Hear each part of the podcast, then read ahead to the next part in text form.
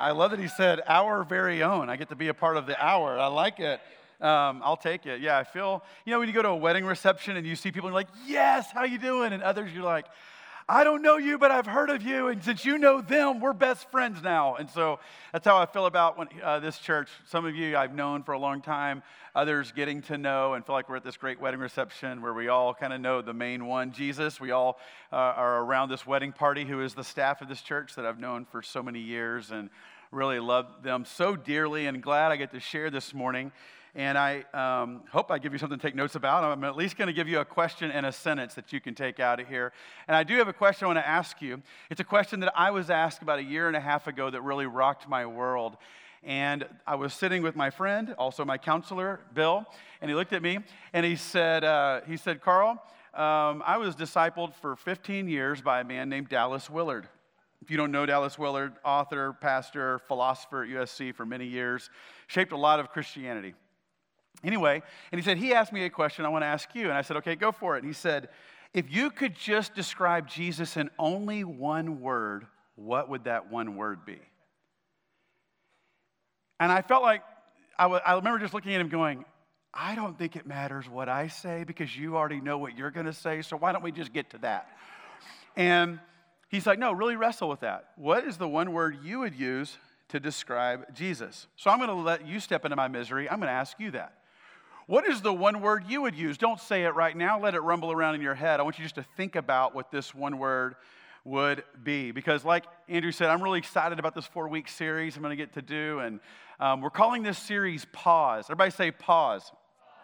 Now, I think that you're going to enjoy it. It's going to lead up all the way to Easter. We'll go Old Testament to New Testament and, and all the in between. Most likely, a lot of the stories I'm going, to, I'm going to preach from are stories you know. And so, my question is not, do you know these Bible stories? My question is, how much do we really stop and pause and ask ourselves if we are experiencing these stories at a soul level? Most of us aren't because of how fast we're all running. There's a, uh, an ancient story of, of, an explorer that hired some guides to help his trek through Africa.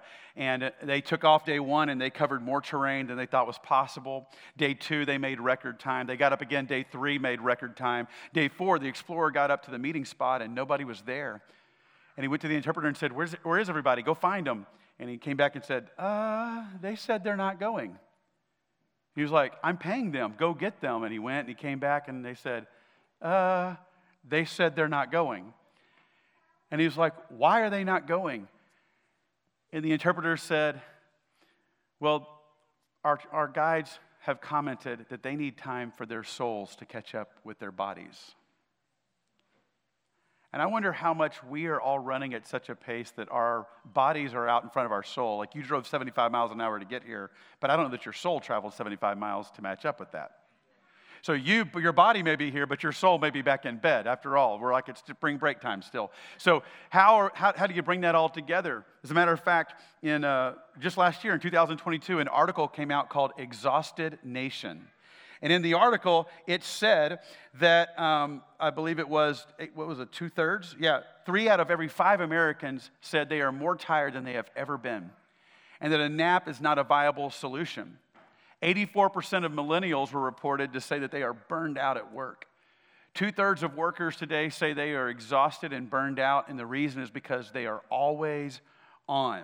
And so when you come to this sermon, you come to this service, it's a tiny little week part of your entire week, but my prayer has been that you're going to get to pause and get something down at the soul level. Because here's what I know about you I know you love God and want God. And if you're a human, you have taken some real hits in the last few years. And there is a weariness where some of us feel like we're moving in a brain fog, we're moving in a slugfest, and we're like, we still love God, but something's not clicking. What is it? And so my prayer has been that maybe that it will be re, re, you know, revealed in the next couple of weeks, and you'll get to um, let the Holy Spirit meet you down at that soul level. And today, what we're going to do is we're going to meet a man in Scripture that uh, maybe you've heard of before. His name is Gideon.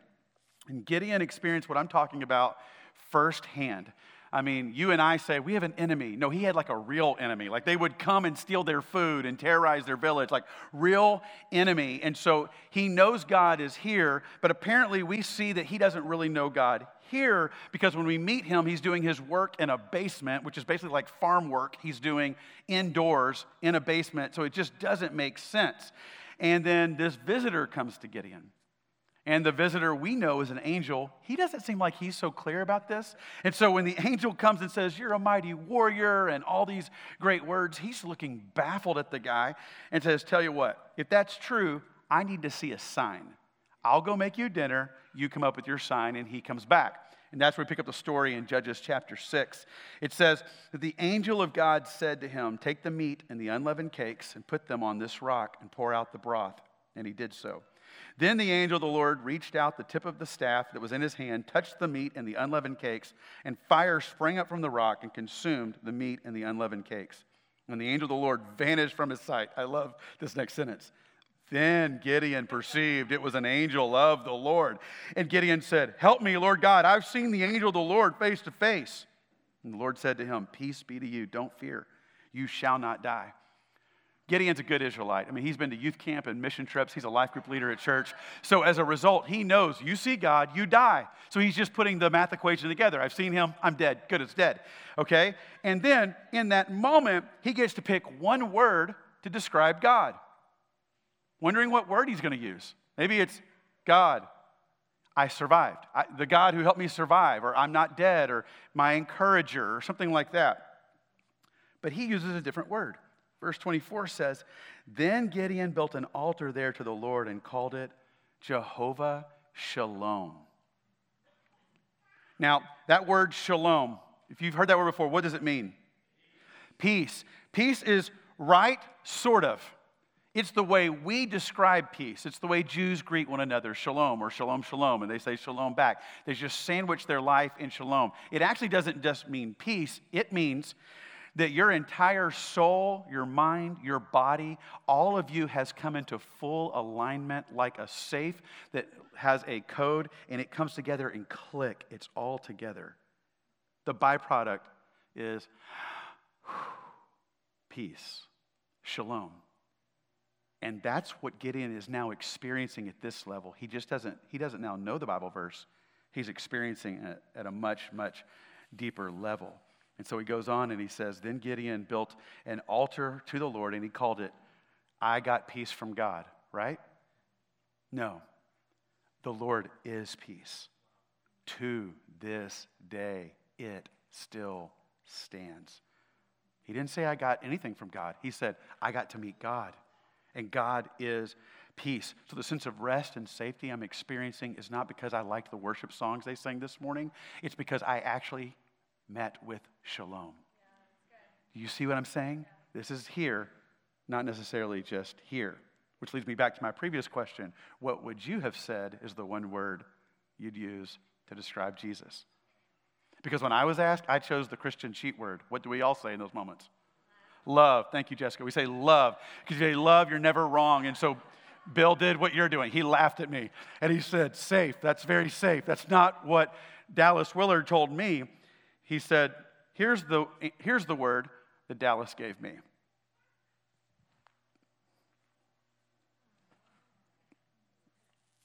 Now, had it not been someone like Dallas Willard, I would have dismissed it immediately, okay? Three reasons. Number one, I am anything but relaxed. So if Jesus is, then me and him are miles apart, okay? Number two, really at that time, I was very unrelaxed. I was waking up every night at 3 a.m. I was having nightmares, panic attacks, literally could barely survive a day. My prayer every morning was, God, get me through this day. My prayer at night was, do, is, do I have to do this again tomorrow? So I was literally experiencing anything but relaxed. And then stories of the gospel started flooding my mind, like Jesus sweating drops of blood. That didn't sound relaxed to me, so I, now it's like heretical. So I, I was kind of like torn in this moment, but yet intrigued. I find myself going back to the scriptures and making and seeing this list that when it's time for Jesus to launch his public ministry, he's unhurried and he goes to the desert for 40 days. His family comes to him one time and tries to rebuke him in front of a crowd for what he's doing, but he doesn't react to their emotions. He just calmly sets a boundary. Or what about when they're in a boat and the storm is coming and everybody's raging and Jesus is doing what? Sleeping. How many times was Jesus interrupted in his ministry? C.S. Lewis says you can determine a man's character by how he responds in interruption, which is why I hate C.S. Lewis. Um, but crowds interrupt Jesus, and he just seems to patiently feed them. Loan sharks come in to the temple. And I always picture Jesus just immediately throwing the tables over, but it actually says he sat down and weaved together a rope. Or what about when he's, he's baited with questions that are meant to entice him and trick him that could be his end? And instead, he doesn't take the bait, he just goes and writes in the ground and then calmly gives an answer that totally diffuses the situation and brings God into the, into the equation. So you may be sitting out there just like I was going, I'm not sure I'm buying this. Jesus had some very unrelaxed emotions anguish and pain and pressure and fear, and you'd be 100% right. I'm not saying he didn't experience those things. I'm saying that in the midst of them, Jesus didn't do what we do.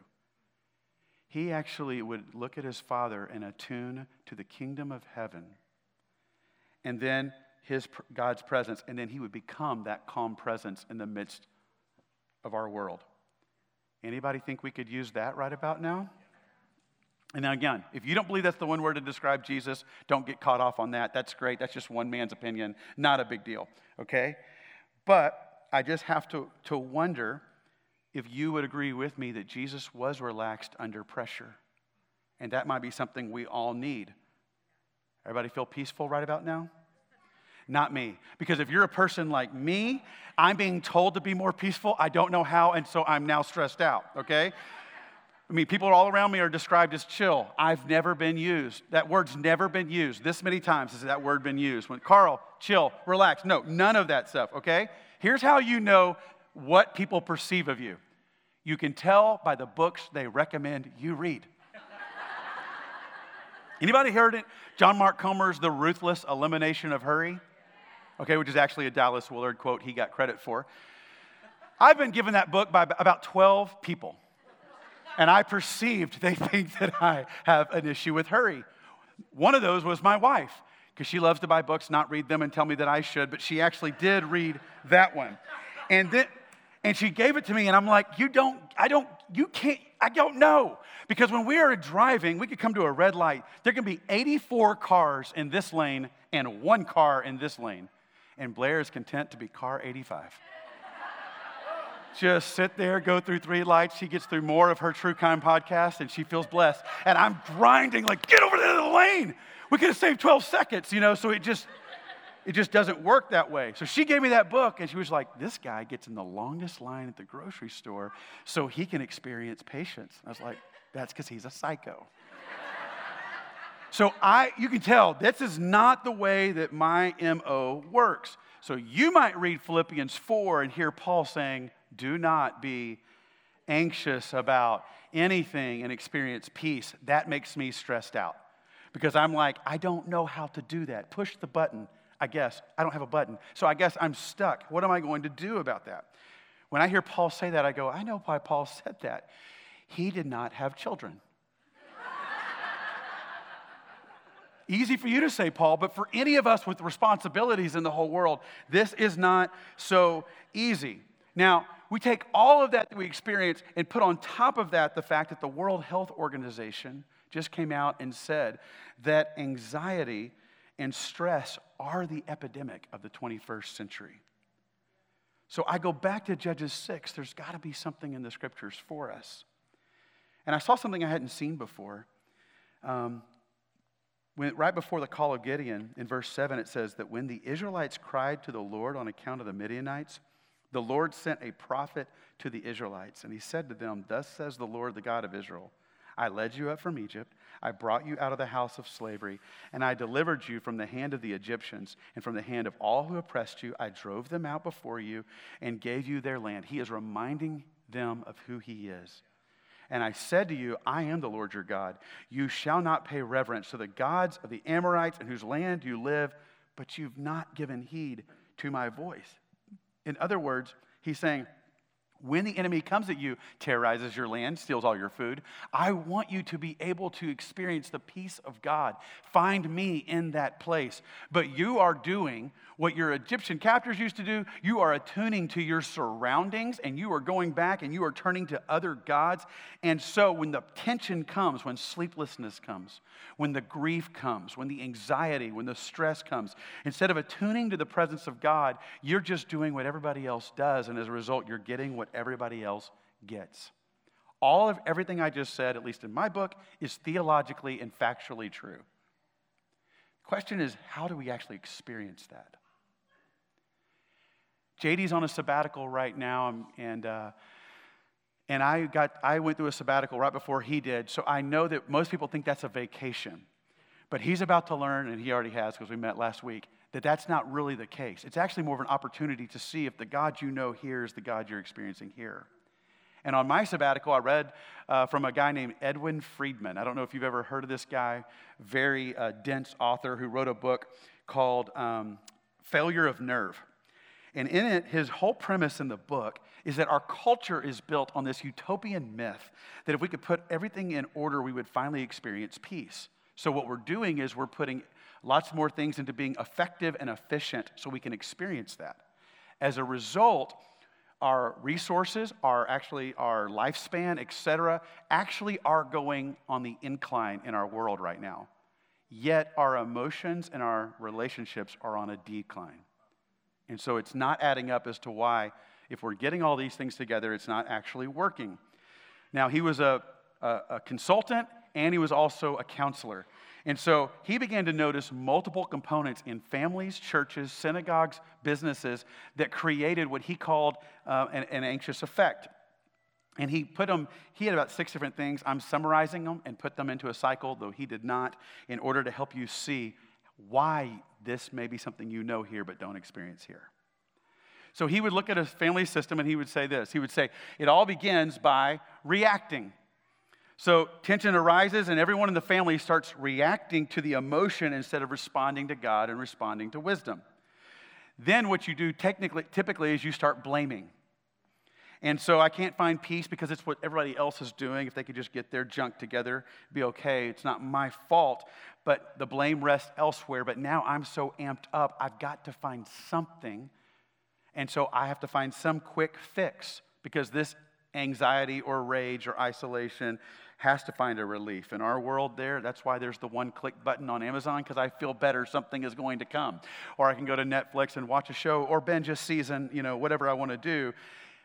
But Friedman said that this desire to find a silver bullet to fix our souls is actually causing in us less resiliency, less perseverance, less patience.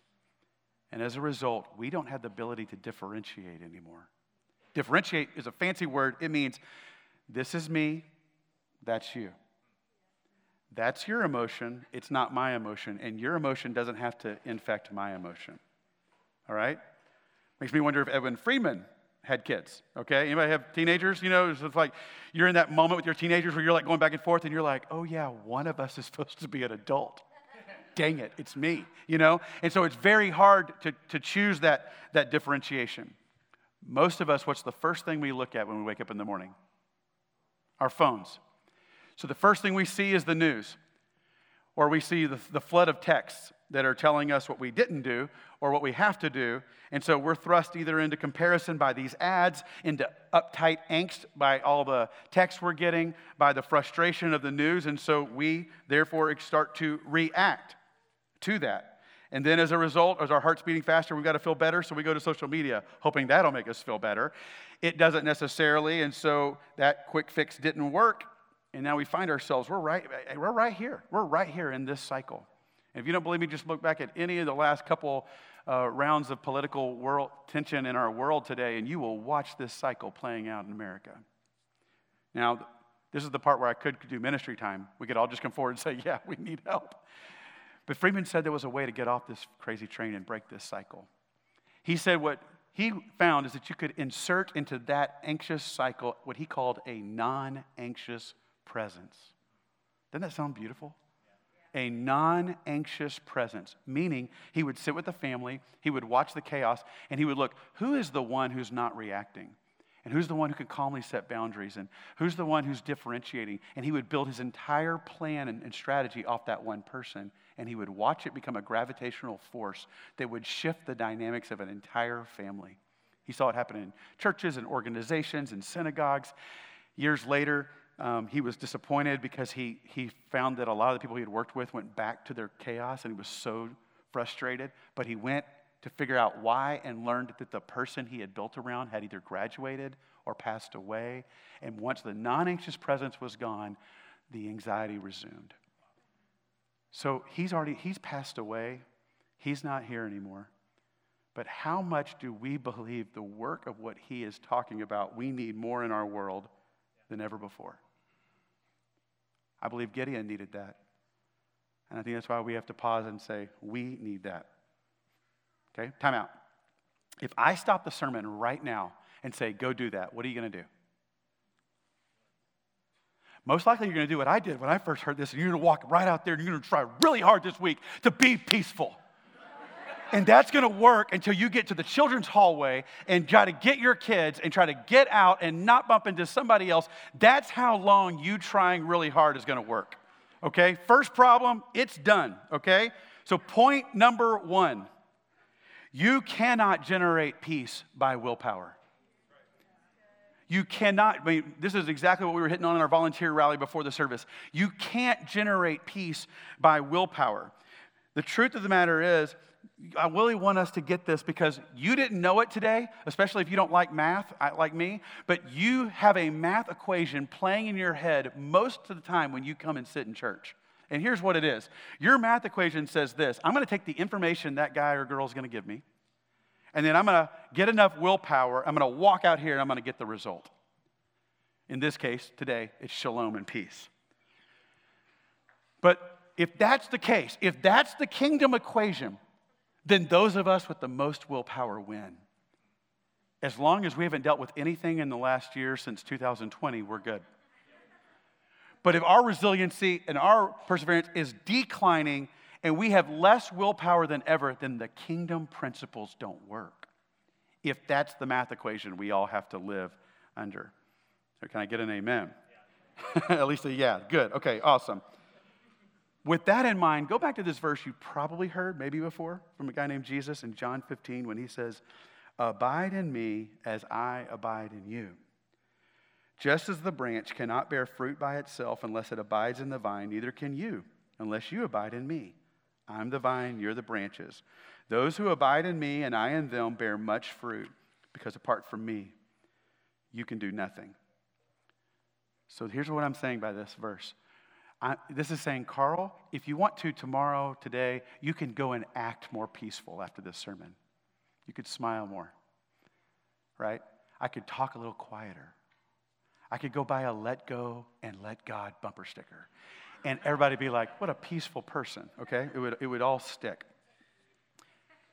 But you can't actually become peaceful at the soul level in and of yourself because the only way you get shalom here is by being with shalom. Right? This is not a personality thing. So if you're like one of those wild extroverts who's loud all the time and racing to be car 2 and not car 84, if that's you, just know that there's another side to all of our counterpart, there's a counterpart to that called introverts. And most people are like, I just wish I was an introvert. But the amount of introverts that I've talked to recently have said, I look calm, I do talk peacefully, I do have that bumper sticker. And what people don't know is I can't sleep at night because of the grind inside of me. So it's not a personality thing. We live in an anxious world, it's fragmented. So when we come to Philippians 4 and, and he's saying, don't be anxious about anything, most of us feel like Paul is rebuking us. And he's saying, if you were a really good Christian, you wouldn't actually have that anxiety. But I wonder if we're reading this verse um, the wrong way. I wonder if God is trying to speak something different. Because actually, Paul was pretty stressed out. He got left for dead multiple times and got stoned and um, you know, left in the ocean, almost drowned out there, got bit by a viper, almost died. So he's had, he had a few problems in his life.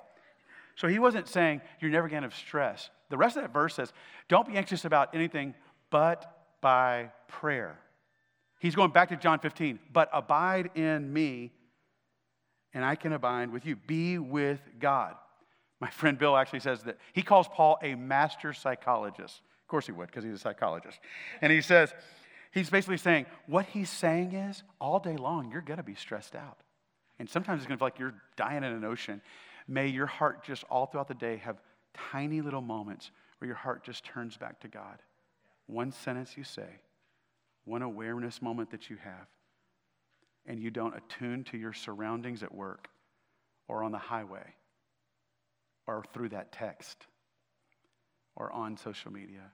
But I attune to the presence of God those little moments so that the peace of God guards my heart and my mind in Christ Jesus. Colossians chapter 3 verse 15 says this, and let the peace of Christ, what's that word? What is it? Rule in your hearts.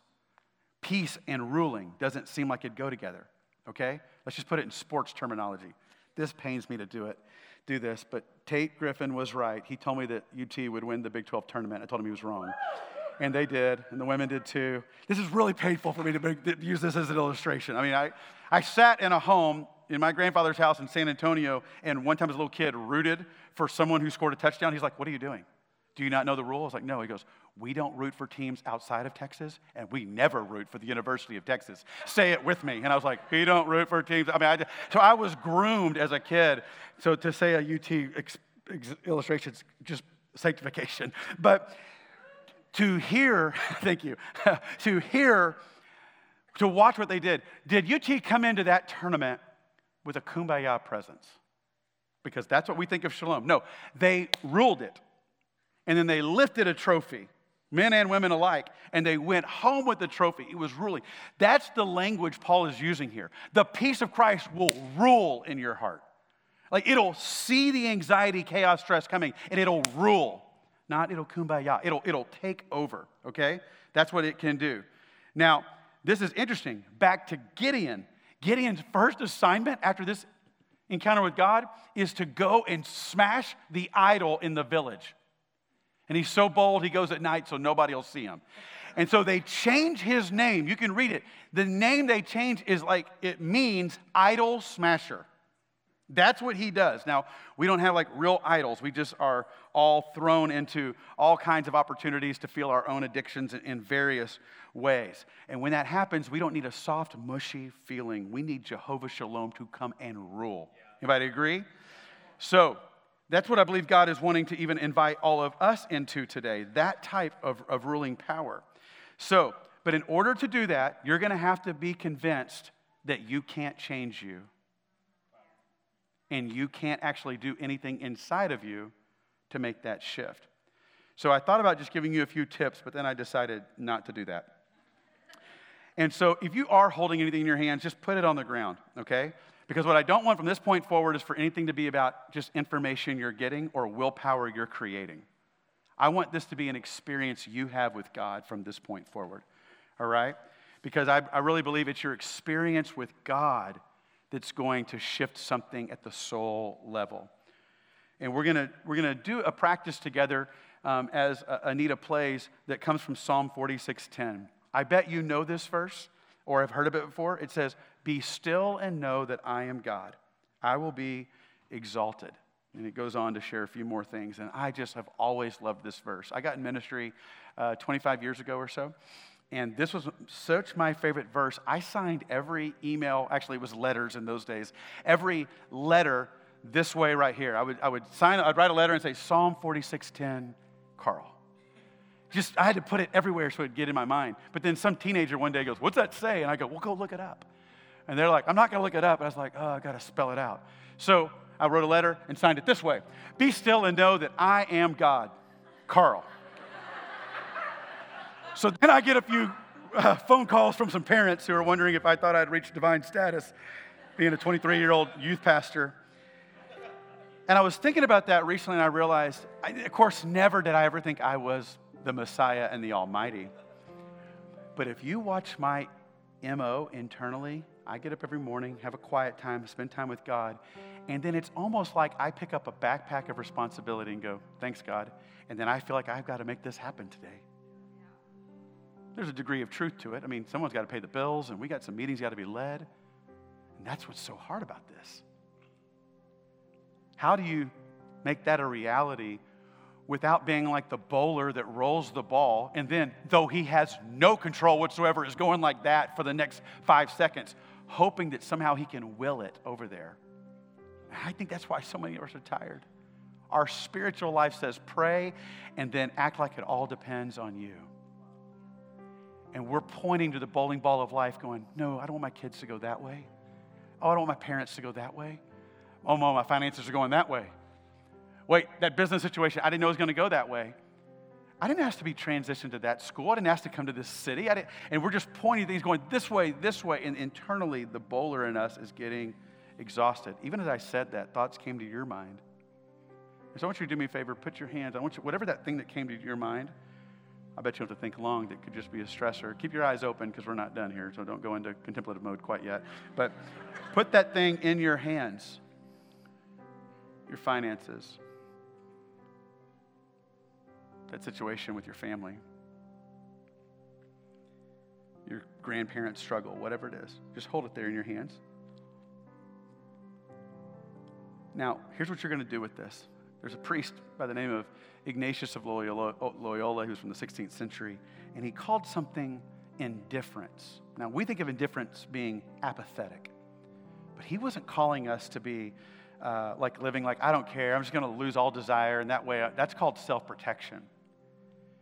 But he said indifference is when I am free at a soul level from having to have my life go a certain way in order to experience the peace I want. That is not easy. But I think it's maybe what Jesus was talking about in John 16. He even declared, An hour is coming, indeed it's come, when you're going to be scattered, each to his own home. You're going to leave me alone. Not a peaceful moment. But I'm not alone, for the Father's with me. And I've said these things to you that in me you may have peace because in the world you're going to have tribulation but take heart i've overcome the world. What he's basically saying it is a anxious cycle and i'm going to be able to find a non-anxious presence because i'm connecting to shalom in the midst of that. And this weird man david a warrior is saying the way you get it is not by charging out of here and saying we're going to do this and go to war it's actually ready set slow and so now I do want to encourage you just close your eyes for a moment. And I want you to breathe in deeply and hold that breath for a few seconds. And now exhale slowly. And this time, when you breathe in, I want you to say to yourself, be still, and hold it in.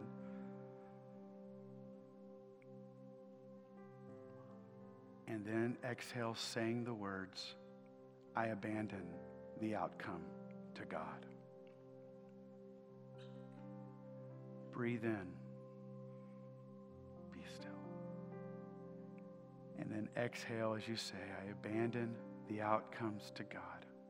Notice you're still holding that stressor in the palm of your hands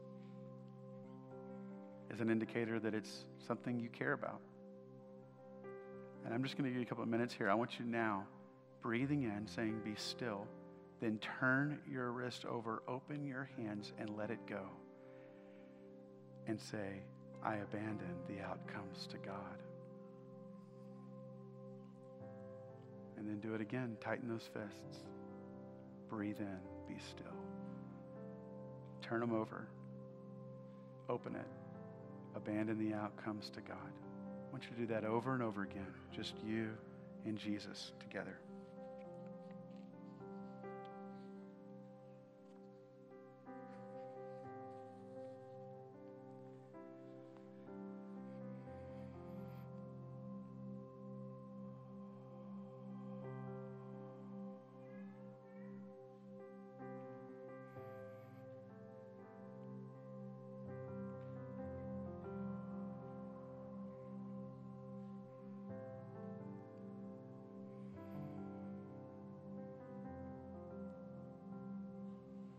Okay if your mind wanders, just bring it back. Just say it again and again. Be still. I abandon the outcomes to God.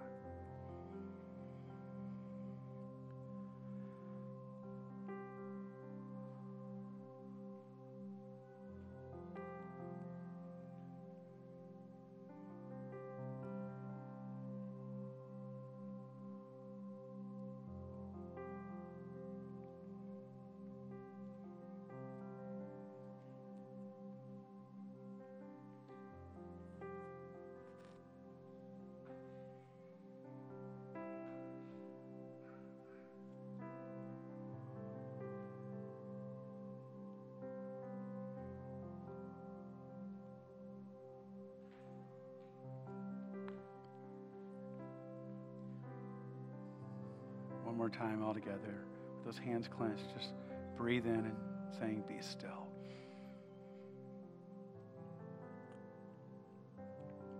Turn those hands over, release it. I abandon the outcome to God. You can open your eyes for a moment. Again, I told you when I heard this, I was hardly sleeping, racked with a lot of concerns and fears. And my wife told me I saw you cry more in a year uh, than I'd seen in the previous almost 24 of us being married. So I wasn't floating in a lazy river, though I was on a sabbatical. I was experiencing things that my activities had covered up, and now they were gone.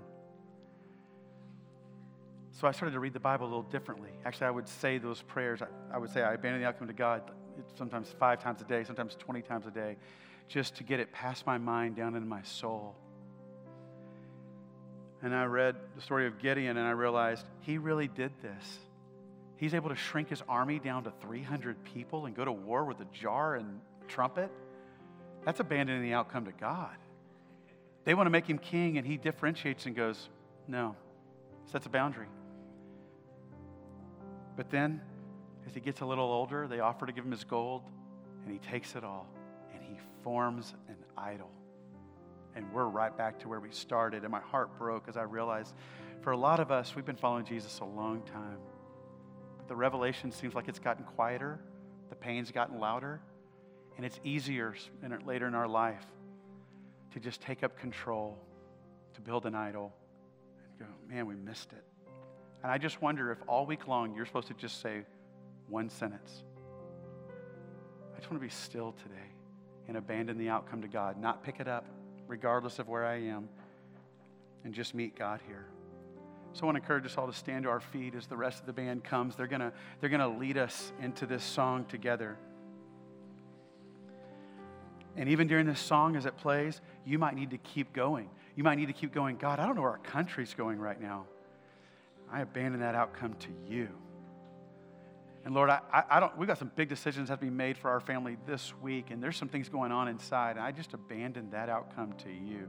I mean, I'm sitting here while the bowling ball goes, and I'm not forcing it. I'm trusting the loving hands of my Heavenly Father. To, and in that process, He's dislodging it from my soul so that He can be Jehovah Shalom to me, to you. So I'm going to pray over all of us. Our ministry team is going to come to the front because you might need someone to agree with you because this is hitting on some tender nerves. Actually, everything I just said may not be hitting you at all. You may be in somewhere completely different, and you need God to meet you at that level. So you can come right now and join our teams if you need prayer for anything else. But I just want to encourage us as you close your eyes right now to picture a loving God smiling at you and He's actually reaching out to you saying, Give it to me.